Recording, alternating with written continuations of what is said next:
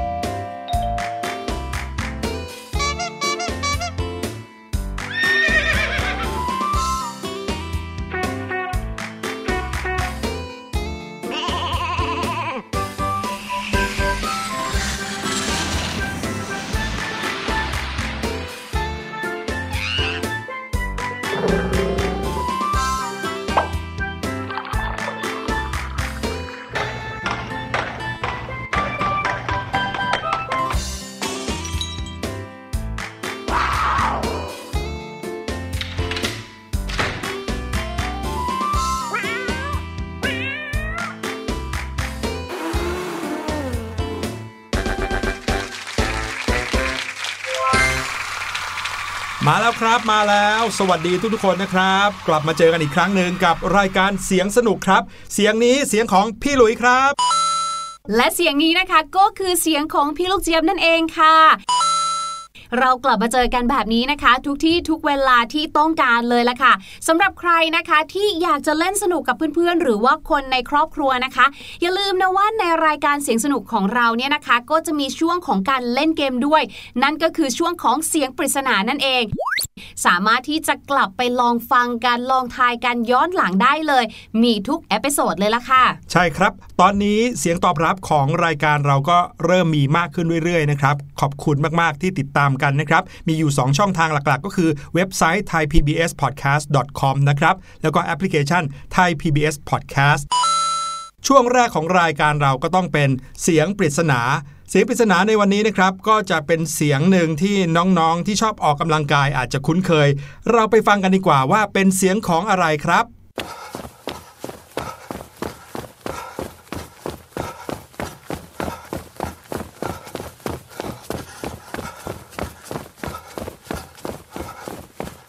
ยังไงทายกันดูนะครับ และเดี๋ยวเราจะกลับมาเฉลยกัน แต่ว่าตอนนี้นะครับได้เวลาที่จะพาน้องๆ ไปเที่ยวกันแล้วครับพี่ลูกเจี๊ยบ ใช่แล้วค่ะ วันนี้นะคะเราจะมาพูดถึงอีกหนึ่งเรื่องใกล้ตัวของเรา นอกจากจะใกล้ตัวนะคะ บางทีเนี่ยใกล้ปาก ใกล้หูแล้วก็ใกล้หัวใจอีกด้วยค่ะอืมเพราะว่าเราจะมาคุยกันถึงเรื่องของภาษาค่ะ พี่หลุยกับพี่ลูกเจี๊ยบเนี่ยอยากจะพาน้องๆค่ะ ไปรู้จักกับภาษาอื่นๆ นอกเหนือจากภาษาไทยหรือภาษาอังกฤษที่เราคุ้นเคยกันบ้างค่ะว่า น้องๆชาวเสียงสนุกเนี่ยรู้หรือไม่ว่ามีภาษาอะไรอีกบนโลกใบนี้นะคะ ที่ถูกใช้หรือว่าถูกพูดมากที่สุดในโลกเลย เดี๋ยวเราพาน้องๆไปเที่ยวกันก่อนดีกว่าค่ะ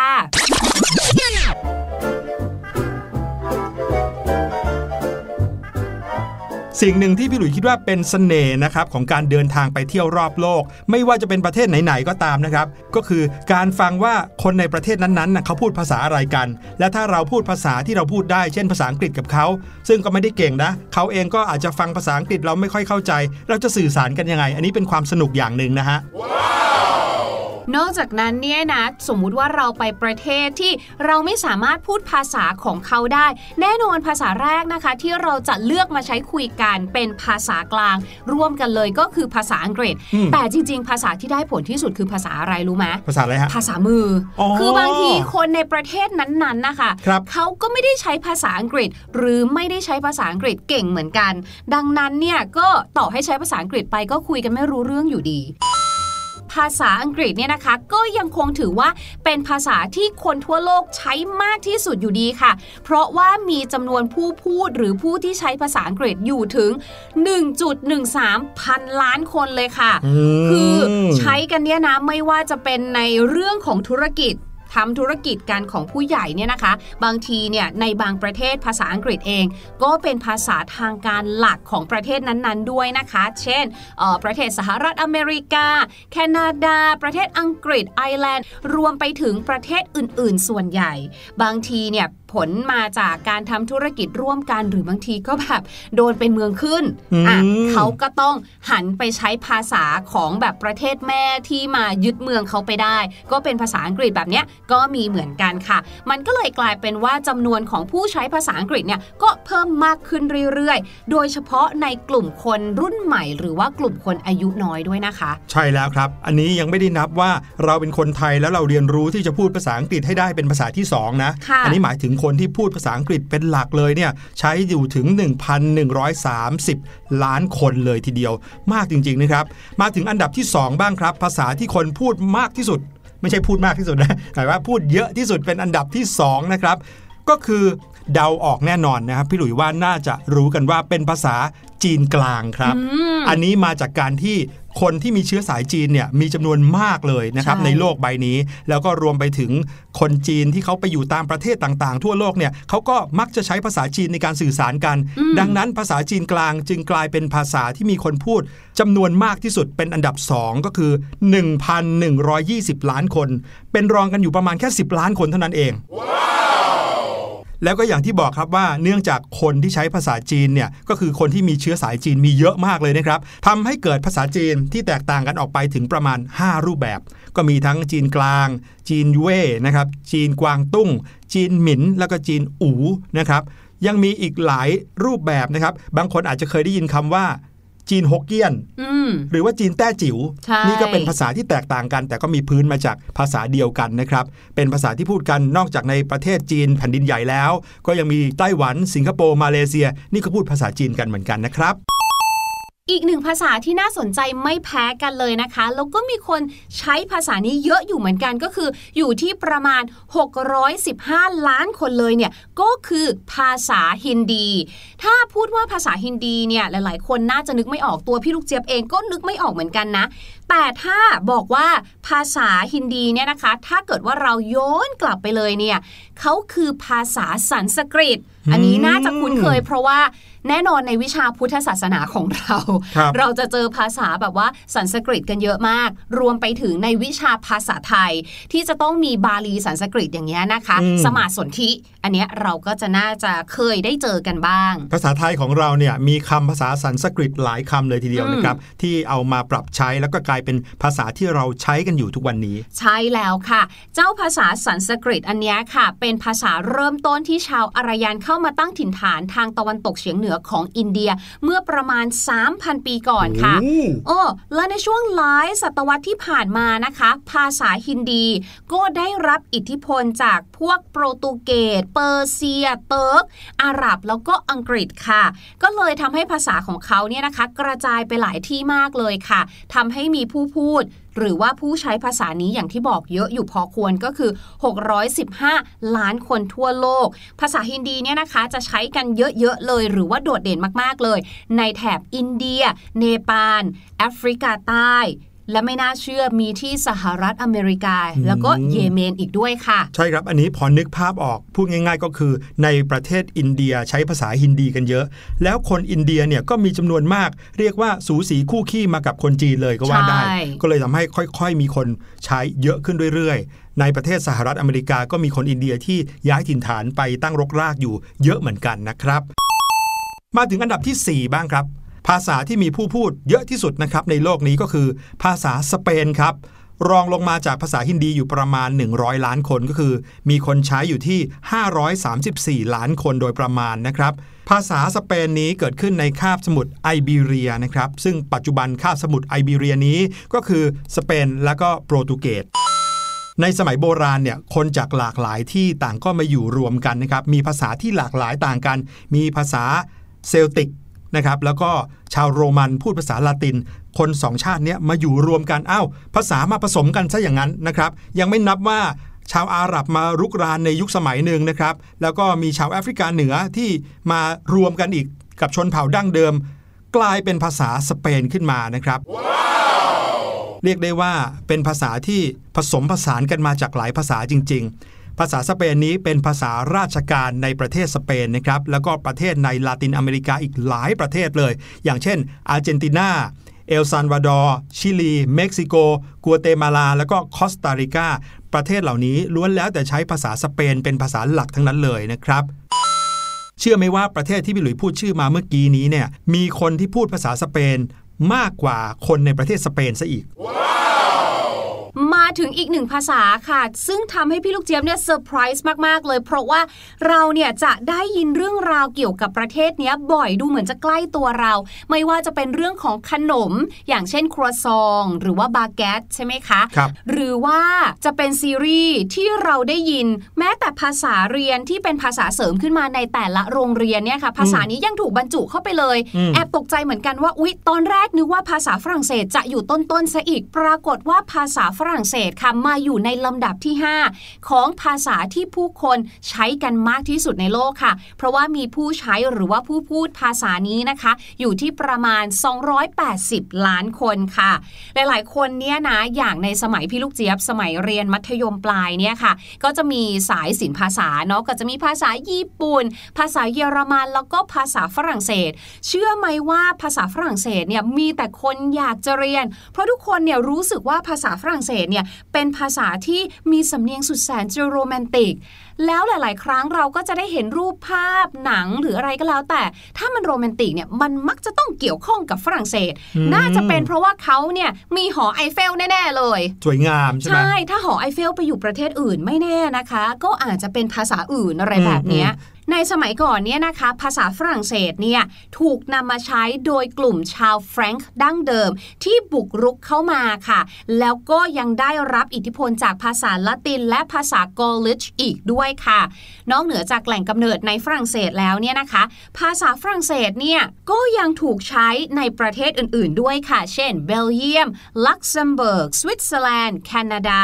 แล้วก็ไอวอรี่โคสต์เป็นต้นค่ะ ภาษาฝรั่งเศสเนี่ยอาจจะเป็นภาษาที่สองนะคะ หรือว่า second language หรือแม้กระทั่งค่ะ อาจจะเป็นภาษาแรกนะคะ เป็น mother tongue ในหลายประเทศของแอฟริกาเลยค่ะ อย่างที่บอกไปค่ะว่าอีกหนึ่งสาเหตุที่ทำให้บางประเทศเนี่ยมีการใช้ภาษาอื่นๆ นอกจากภาษาของตัวเองก็เพราะโดนล่าอาณานิคมนั่นเอง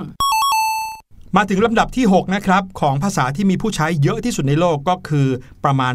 274 ล้านคน นั่นก็คือภาษาอาหรับครับโอ้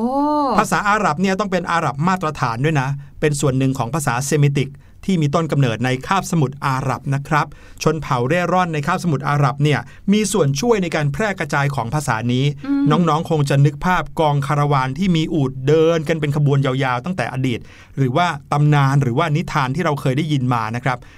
บรรดาคาราวานของพ่อค้าเหล่านี้แหละครับเขาเดินทางไปทั่วเลย เพื่อที่จะเอาสินค้าไปขาย เลยมีผลทำให้ภาษาอาหรับถูกกระจายไปใช้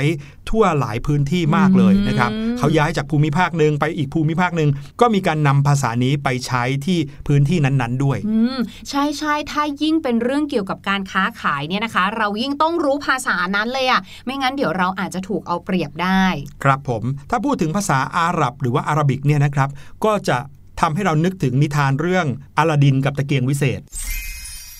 ประเทศต่างๆ ที่เกี่ยวข้องกับเรื่องราวของอาหรับเนี่ยก็คือตะวันออกกลางนะครับ อยู่ในหลายประเทศเลย ไม่ว่าจะเป็น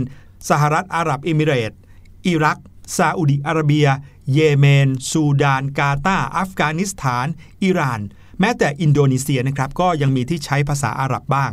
แล้วก็นอกจากนี้นะครับ ภาษาอาหรับยังมีแยกย่อยออกไปอีกหลายภาษา นอกเหนือจากภาษาอาหรับมาตรฐานด้วยนะ เชื่อว่ามีคนที่พูดภาษาอาหรับเนี่ยน่าจะเกินกว่า 274 ล้านคน แต่ที่สามารถนับได้แบ่งตามเอ่อกลุ่มประชากรได้เนี่ยอยู่ที่อันดับ 6 เนี่ยแหละครับ อันดับที่ 7 ค่ะ เป็นภาษาที่สำหรับพี่ลูกเจี๊ยบนะ เป็นภาษาที่ใหม่แล้วก็ไม่เคยได้ยินมาก่อนเลย นั่นก็คือภาษาเบงกาลีนั่นเองค่ะ ภาษาเบงกาลีเนี่ยนะคะเป็นภาษาอินโดอารยันค่ะ แล้วก็มีการสืบเชื้อสาย มาจากภาษาสันสกฤต และภาษามากาดีปรากฤตที่พูดกันในแถวเบงกอลนั่นเองค่ะโอ้โอ้ ภาษาเบงกาลีเนี่ยนะคะมีผู้ใช้ภาษานี้อยู่ประมาณ 265 ล้านคนค่ะ ถ้าเกิดว่าใครเนี่ยนะคะสนใจให้บินไปเลยค่ะ ไปที่บังคลาเทศก็ได้ อย่างในบังคลาเทศเนี่ยนะคะ ก็ใช้ภาษาเบงกาลีเป็นภาษาราชการเลยนะอืมแล้วนอกจากนั้นค่ะ ภาษาเบงกาลีก็ยังใช้กันอย่างแพร่หลายในอินเดีย ในประเทศอังกฤษ สหรัฐอเมริกา แล้วก็ตะวันออกกลางด้วยค่ะโอ้โหมีเรื่องที่เรายังไม่รู้เกี่ยวกับภาษาเยอะจริง ๆนะเนี่ย ต่อไปนะครับ อันนี้เป็นอีกหนึ่งภาษาที่หลาย ๆ คนน่าจะเคยได้ยินแน่นอนนะครับ นั่นก็คือภาษารัสเซียครับภาษารัสเซียเป็นภาษาที่มีผู้พูดอยู่ประมาณ 258 ล้านคนทั่วโลก ก็คืออันดับที่ 8 ของภาษาที่มีคนใช้เยอะที่สุดนั่นเองนะครับ ภาษารัสเซียคือภาษาสลาฟ จากตระกูลภาษาอินโดยูโรเปียนครับ พัฒนามาจากภาษาโปลาเนีย ซึ่งก็เป็นที่นิยมในเคียฟ ซึ่งก็เคียฟนี่นะครับเป็นเมืองหลวงของรัฐสลาฟตะวันออกแห่งแรกเมื่อประมาณ 1,000 ปีที่แล้ว โอ้ถ้าพูดถึงภาษาเนี่ยไม่ใช่แค่ว่าเราจะใช้กันในปัจจุบันนะต้องนึกภาพย้อนไปถึงในอดีตหลายพันปีก่อนด้วย ว่าเขาใช้กันมายังไง คนที่ใช้นั้นเป็นคนชนเผ่าไหนเชื้อชาติไหนนะครับแล้วก็ค่อยๆ รวมกันแบ่งแยกกันพัฒนากันมาเรื่อยๆภาษารัสเซียเป็นภาษาราชการของประเทศรัสเซียนะครับ แล้วก็ยังถูกใช้ในยูเครน ลัตเวีย อาร์เมเนีย คาซัคสถาน อุซเบกิสถาน แล้วก็ประเทศลิทัวเนีย ประเทศในอดีตของสหภาพโซเวียตทั้งหลายนั่นเองนะครับ คือเมื่อก่อนเนี้ยรัสเซียที่ว่าใหญ่แล้วนะ เมื่อก่อนนี้ใหญ่กว่านี้อีกนะครับอืมแต่พอประเทศเหล่านั้นแยกออกไปแล้วเขาก็ยังคงใช้ภาษารัสเซียกันอยู่ครับมาถึงภาษานี้ค่ะ เป็นภาษาที่คนพูดกันมากที่สุดในโลกเป็นอันดับที่ 9 นะคะ นั่นก็คือภาษา โปรตุเกสค่ะ โปรตุเกสเนี่ยก็ถือว่าเป็นอีกหนึ่งภาษาที่โรแมนติกเหมือนกันนะ ไม่ต่างอะไรจากภาษาฝรั่งเศสเลย เพียงแต่ว่าภาษาโปรตุเกสเนี่ยอาจจะนิยมกันในแถบภาคตะวันตกของคาบสมุทรไอเบีเรีย ซึ่งปัจจุบันก็คือแน่นอนโปรตุเกสกับสเปนนั่นเองค่ะอืมนอกจากนี้นะคะ ภาษาโปรตุเกสเนี่ยก็ยังเป็นภาษาราชการในบางที่ด้วย เช่นบราซิล ติมอร์ตะวันออกนะคะ หรือว่าที่โมซัมบิกแบบเนี้ค่ะ เหมือนเดิมเลยค่ะ เหตุผลที่ภาษาโปรตุเกสกลายมาเป็นภาษาราชการในประเทศแถบนี้หรือว่าเหล่านี้นะคะ ก็เป็นผลมาจากการล่าอาณานิคมของใครไปไม่ได้นอกจากโปรตุเกสเองค่ะ ใช่ครับเอาละครับมาถึงอันดับที่ 10 กันบ้างแหมเดินทางกันมาจนครบแล้ว 10 อันดับภาษาที่มีผู้ใช้เยอะที่สุดในโลกนะครับ ไม่น่าเชื่อว่าอันดับที่ 10 นี้ เป็นหนึ่งในประเทศอาเซียนของเรานี่เองครับ นั่นก็คือภาษาอินโดนีเซียครับ มีคนพูดอยู่ประมาณเกือบ 200 ล้านคนเนี่ยภาษาอินโดนีเซียเนี่ยเป็นภาษาถิ่นของภาษามาลายู แล้วก็เป็นภาษาเดียวจากตระกูลของภาษาออสโตนีเซียน ที่ปรากฏอยู่ในรายการของภาษาที่มีคนพูดมากที่สุด 10 ภาษานะครับ ภาษานี้นะครับถูกใช้ในหมู่เกาะของชาวอินโดนีเซีย เป็นภาษาลิงกัวฟรังกาซึ่งก็หมายถึงภาษาที่กลุ่มชน 2 กลุ่ม ใช้ในการติดต่อสื่อสารกันมานานหลาย 10 ปีครับ พูดถึงประเทศอินโดนีเซียเนี่ยเราก็รู้อยู่แล้วว่าเขาเป็นประเทศแห่งหมู่เกาะนะ มีเกาะอยู่ในอาณาเขตของประเทศอินโดนีเซียเนี่ยเป็นพันๆเกาะเลย คิดดูสิว่าผู้คนแต่ละเกาะแต่ละแห่งเนี่ยเขาจะพูดภาษาอะไรกัน นอกจากภาษาอินโดนีเซียแล้วเขาก็ยังมีภาษาถิ่นที่เขาใช้ร่วมกันด้วยนะครับย้อนไปในปีพุทธศักราช 2488 นะครับ ตอนนั้นประเทศอินโดนีเซียประกาศแยกตัวเป็นอิสระจากเนเธอร์แลนด์ ภาษาอินโดนีเซียได้กลายเป็นภาษาราชการของประเทศ ก็เป็นเรื่องปกตินะครับ ที่จะได้ยินและได้เห็นภาษาอินโดนีเซียในเขตเมืองใหญ่ ในขณะที่พื้นที่ชนบทเนี่ยก็ยังใช้ภาษาท้องถิ่นอย่างน้อยหนึ่งภาษาอย่างที่บอกเมื่อกี้นี้ครับ ใช่แล้วค่ะ ภาษาอินโดนีเซียเนี่ยนะก็เลยนับว่าสมมตินะคะ เราพูดถึงแค่ในแถบอาเซียนเรา ถ้าเราจะต้องเรียนภาษาอะไร เพื่อให้ติดต่อพูดคุยกับในอาเซียนของเรากันเองเนี่ย ภาษาอินโดก็เป็นหนึ่งภาษาที่เรียกว่าควรที่จะต้องรู้ เพราะว่าถ้ารู้ไปเนี่ยนะสามารถใช้สื่อสารในอีกหลายประเทศได้เลย เพราะว่าภาษาเนี่ยใกล้เคียงกันต่อให้เราไม่เข้าใจบางคำศัพท์เนี่ยเราก็ยังพอเดาได้ อืมอืมอย่างมาเลเซียบรูไนเนี่ยเขาก็ใช้ภาษาที่ใกล้เคียงกับภาษาอินโดนะ ใช่ กับอีกอันหนึงเนี่ยที่พี่หลุยว่าน่าสนใจก็คือภาษามาลายูครับอืมเพราะว่าในภาคใต้ของประเทศไทยหลายจังหวัดนะครับสามจังหวัดชายแดนภาคใต้ หรือว่าในจังหวัดยะลา จังหวัดสงขลาบางแห่งเนี่ยเขาก็ใช้ภาษามาลายูพูดคุยกัน ใช่ค่ะ แล้วก็อีกหนึ่งภาษาที่น่าสนใจเหมือนกัน ถ้าเกิดว่าเราเนี่ยได้มีโอกาสไปเที่ยวในประเทศเพื่อนบ้านของเราในแถบอาเซียนนะคะ ก็คือเวียดนามค่ะ เพราะว่าเวียดนามเนี่ยคือคนส่วนน้อยอะเนาะเขาก็จะใช้ภาษาอังกฤษกันดังนั้นค่ะ ให้ดีเนี่ยนะก็ควรที่จะไปเรียนภาษาเขาเลยดีกว่านะคะ และอีกเหตุผลหนึ่งนะคะ ที่ภาษาเวียดนามน่าเรียนมากๆเลย เพราะว่าในช่วงหลังๆมาเนี่ยไม่ว่าจะเป็นเรื่องการศึกษา หรือว่าเรื่องเทคโนโลยีของเวียดนามเนี่ยเขาพัฒนาขึ้นได้ไวมากค่ะตอนนี้ให้น้องๆ ได้ไปฟังเพลงกันบ้างดีกว่านะครับ แล้วเดี๋ยวช่วงหน้า ภาษาอังกฤษกลับมาอีกแล้ว เป็นภาษาอังกฤษดีๆ จากเพลงเพลงนี้ เพลงที่มีชื่อว่า Super Hero ครับ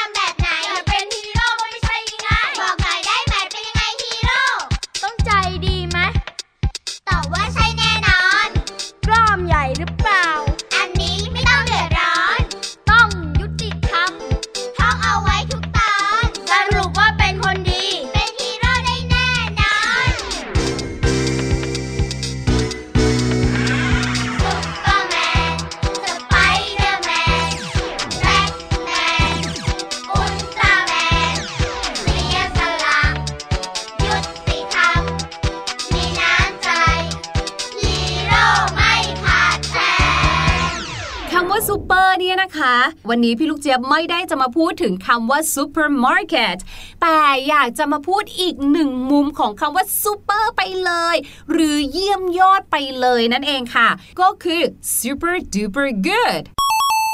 super ที่เรารู้จักกันดีนั่นแหละค่ะ ตามมาด้วยคำว่า duper d u p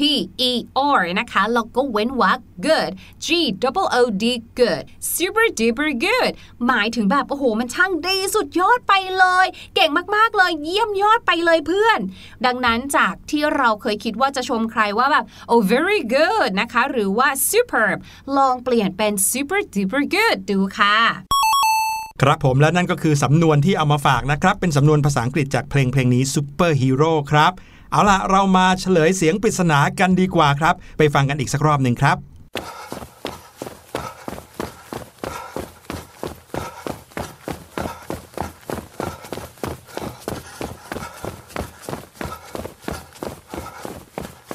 นี่คือเสียงของการวิ่งครับ วันนี้รายการเสียงสนุกหมดเวลาแล้ว เราทั้งสองคนต้องขอลาไปก่อนครับ พบกันได้ใหม่คราวหน้าทุกเวลาที่คิดถึงกัน สวัสดีครับ สวัสดีค่ะ สบัดจินตนาการ สนุกกับเสียง เสริมสร้างความรู้ในรายการเสียงสนุก